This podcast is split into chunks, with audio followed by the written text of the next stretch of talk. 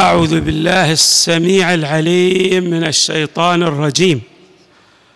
بسم الله الرحمن الرحيم، والحمد لله رب العالمين، والصلاة والسلام على أشرف الخلق سيدنا ونبينا محمد وآله أجمعين الطيبين الطاهرين. قال الله تعالى في الذكر الحكيم: هو الذي بعث في الأميين رسولا منهم يتلو عليهم آياته ويزكيهم ويزكيهم ويعلمهم الكتاب والحكمة وإن كانوا من قبل لفي ضلال مبين. صدق الله العلي العظيم.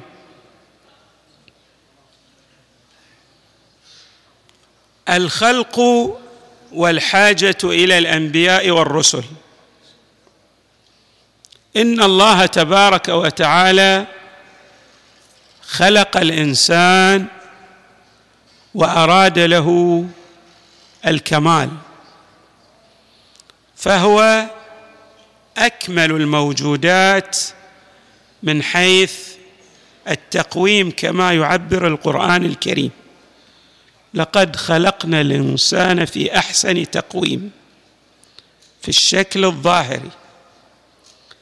وهناك أيضاً تقويم في الشكل الواقعي إذا صح التعبير، أي في حقيقة وجود الإنسان. الله تبارك وتعالى خلقه ويريد منه أن يصل إلى أوج كماله، ولهذا منحه منحة قدسية عظيمة من أهم وأعظم النعم، ألا وهي العقل. وقد أفصحت الروايات الجائية عن المصطفى صلى الله عليه وآله وعن أئمة أهل البيت عليهم السلام على الأهمية الكبيرة والعظيمة للعقل الذي منحه الله لهذا الإنسان، وجعل العقل قادراً على تشخيص الصواب عن الخطأ ومن الخطأ، أي أن العقل له القدرة للميز بين الحق والباطل. غير أن هذا العقل نتيجة للشهوات التي تمر على الإنسان في هذه الحياة الدنيا يران عليه، يغطى. في أحد الأدباء يعبر بتعبير جميل، يقول: إنارة العقل مغلوب بطوع هوى، وعقل عاصي الهوى يزداد تنويرا. بمعنى أن العقل بطبيعته هو فيه إنارة وإضاءة وإرشاد للإنسان، غير أن الإنسان قد يتغلب عليه هواه فيخفت نور عقله، بل قد ينطفئ بشكل كلي فلا يستطيع أن يميز الخير من الشر، بل قد يزداد ويجعل الخير شراً والشر خيراً، وما ذلك إلا لانتكاسة فطرته. بمعنى أنه هناك قوانين إلهية، الإنسان إذا بدأ يتضاد مع هذه القوانين الإلهية الله ينكس عقله، بمعنى يجعله ينظر إلى الصواب خطأ وإلى الخطأ صوابا. سبحان الله. من هنا أيضا من رحمة الله الواسعة اقتضت أن يرسل رسلا وأن يبعث أنبياء، هؤلاء لهم الدور لإرجاع الإنسان إلى جادة الصواب، بمعنى التذكير المستمر. تلك الومضات العقلية التي تصدر من عقله يجد لها معززاً خارجياً، ألا وهو الرسل والأنبياء. ويسمي هذا العلماء باللطف المقرب. يقسمون اللطف إلى قسمين: القسم الأول يطلق عليه العلماء باللطف المحصل كالقدرة، الإنسان لا يستطيع أن يأتي بأي فعل لولا أن الله تبارك وتعالى يمنحه القدرة على الإتيان بالفعل، ولذلك تجد نفسك في كثير من الأحايين غير قادر على إنجاز فعل بسيط، لأنك تسلب القدرة من عند الله تبارك وتعالى. الإنسان لا حول له ولا قوة إلا بالله. حتى هذه الطاعات التي نأتي بها إنما نأتي بها من عند الله تبارك وتعالى، الله يمنحنا القوة والقدرة والاستطاعة، ومن خلال تلك القوة والقدرة والاستطاعة نتمكن من الإتيان بالفعل. إياك نعبد وإياك نستعين، يعني عبادتنا لك باستعانتنا بك، ولولا هذه القدرة التي منحتنا إياها لما تمكنا من عبادتك يا إله العالمين. الأئمة من أهل البيت صلوات الله وسلامه عليهم أجمعين أفصحوا عن هذا اللطف المقرب، القسم الثاني، هذا اللطف المحصن الذي تحدثنا عنه. هناك قسم ثاني اسمه لطف مقرب. ما هو دور اللطف المقرب؟ لا، هذا الإنسان يتمكن من الإتيان بالطاعة بغض النظر عن اللطف المقرب. مثلا هناك شخص حكيم وعنده ولد، فيأمر ولده بالإتيان بالخير والابتعاد عن السوء والشر، ثم يكتفي بذلك. هنا الولد ليس بالضرورة أن يسير على وفق ما يريده الأب، قد يخالف، لكن قد هذا الأب الحكيم يعلم من خلال تصرفات الابن أنه يحتاج إلى مجموعة من التوكيدات والتعزيزات والقصص والأمثال التي من خلالها يسلك هذا الابن جادة الصواب ويسير على الصراط المستقيم، فيأتي له بالقصص والأمثال والشواهد كما كان يفعل لقمان مع ابنه. لقمان حكيم، قد يكتفي الأب بمجرد أن يقول لابنه، مثل بعض الآباء يقول له افعل كذا ولا تفعل كذا، تالي يقول الهداية من الله، صحيح الهداية من الله، ولكن هذا الأب يحتاج إلى مجموعة، هذا الابن يحتاج إلى مجموعة من التعزيزات والتوكيدات وضرب الأمثلة والتوكيد على السير مع الصالحين كي يتاح لهذا الابن الرشد والهداية. أما لو ترك بمجرد نصيحة واحدة أو اثنتين فالأعم الأغلب لن يفلح. لماذا؟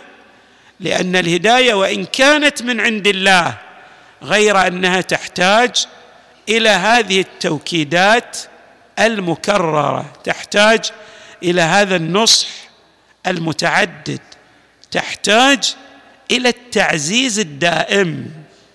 والله تبارك وتعالى أيضا يفصح عن هذا المعنى في بعض سور القرآن بأنه يرسل هؤلاء الأنبياء ليعزز بعضهم دعوة بعضهم الآخر.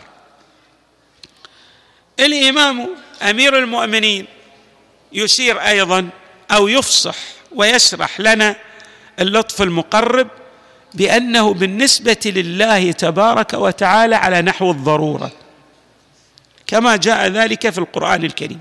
قال تعالى: وما كنا معذبين حتى نبعث رسولا. يعني الله ما راح يعذب الخلق بمجرد أن خلقهم وأعطاهم العقل ويقول خلاص العقل هو يهديكم. ومن يخالف ومضات عقله وإرشادات فؤاده فليذهب إلى جهنم. لا، الأمر ليس كذلك. الله تبارك وتعالى أيضا بعد منحته للعقل عزز هذا العقل بماذا؟ بالأنبياء والرسل، وجعلهم هداه يأمرون بالخير ويذودون عن السوء والشر، وأيضا يؤكدون ما جاءت به الأنبياء السابقون والنصائح، ويضربون القصص والأمثال التي من خلالها يرتدع الإنسان عن غيه ويهتدي إلى الحق.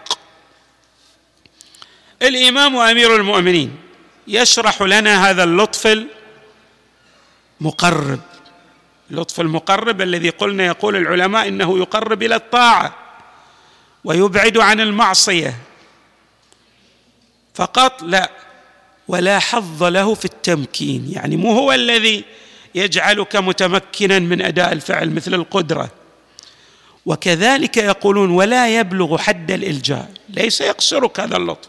الأنبياء لا يجعلونك بالضرورة تأتي بالفعل، لا، يأمرونك فقط ويهيئون لك الأرضية الصالحة والخصبة التي من خلالها يتاح لك أن تأتي بالأفعال الطيبة. يقول إمامنا أمير المؤمنين في هذا الشأن: واصطفى سبحانه من ولده، يعني من ولد آدم أو من ولده، أنبياء أخذ على الوحي ميثاقهم وعلى تبليغ الرسالة أمانتهم، لما بدل أكثر خلقه عهد الله إليهم. يعني كان الإنسان باستطاعته من خلال نور عقله والإرشادات البسيطة أن يسير في جادة الصواب، لكن مع مزيد من الأسى والأسف، بل مع مزيد من الأسى والأسف أنه حتى مع اللطف المقرب الإنسان أيضا يتبع هواه ولا يرتدع عن غيه ويسير في طريق الشيطان والعياذ بالله، إلا من هدى الله، إلا من التفت إلى وجود عالم آخر سينتقل إليه قهرا وجبرا، ألا وهو عالم الآخرة.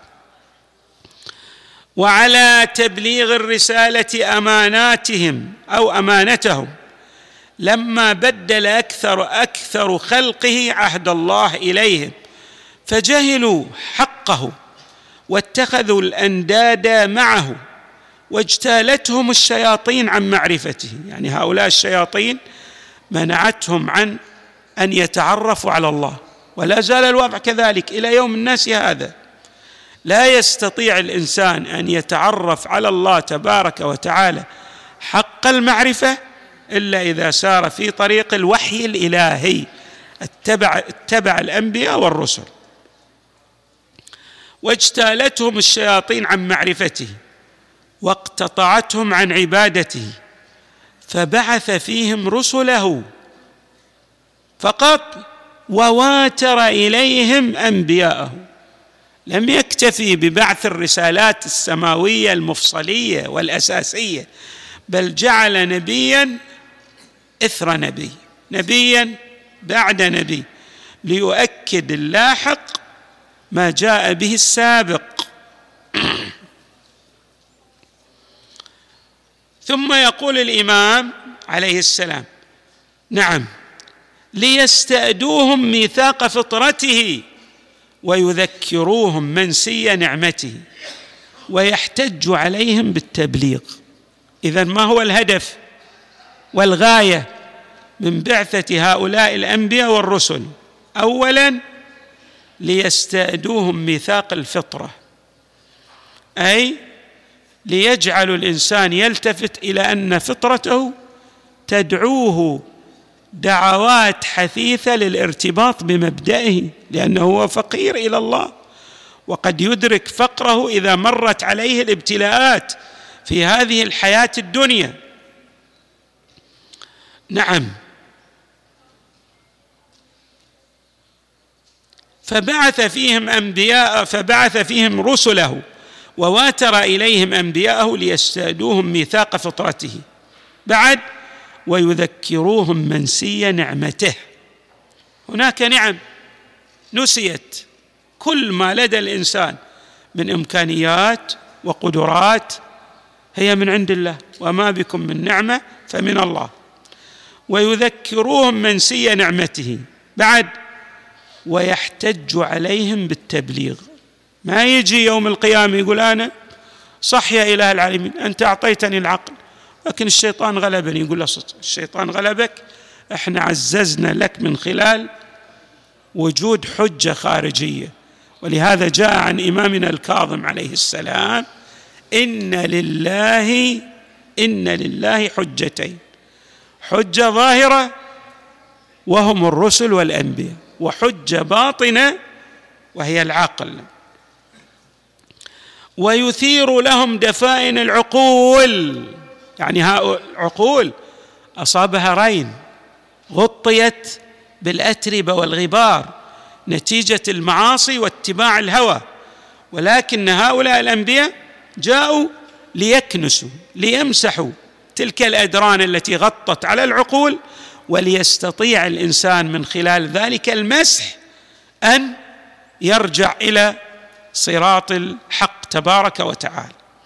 ويثير لهم دفائن العقول، بعد ويروهم آيات المقدرة، بأن الله على كل شيء قدير. وإحنا الآن نشوف الإنسان كم له من قدرات، ولكن تأتي المعجزة الإلهية، يأتي أخذ ربك أخذ عزيز مقتدر. وإذا ترى ماذا؟ الجبال تنهار، ماذا؟ يأتيك طوفان، تأتيك زلازل، يتغير الكون بين فينة وأخرى، بمعنى أن قدرات الإنسان مهما بلغت إلى أوجها فهي تمثل جزء بسيط من القدرة التي منحه الله إياها، ليجعله من خلالها أن يلتفت إلى القدرة المطلقة للحق تبارك وتعالى، وليدرك أن نهايته إلى الله، ألا إلى الله تصير الأمور. والحمد لله رب العالمين، صلى الله وسلم وزاد وبارك على سيدنا ونبينا محمد وآله أجمعين الطيبين الطاهرين.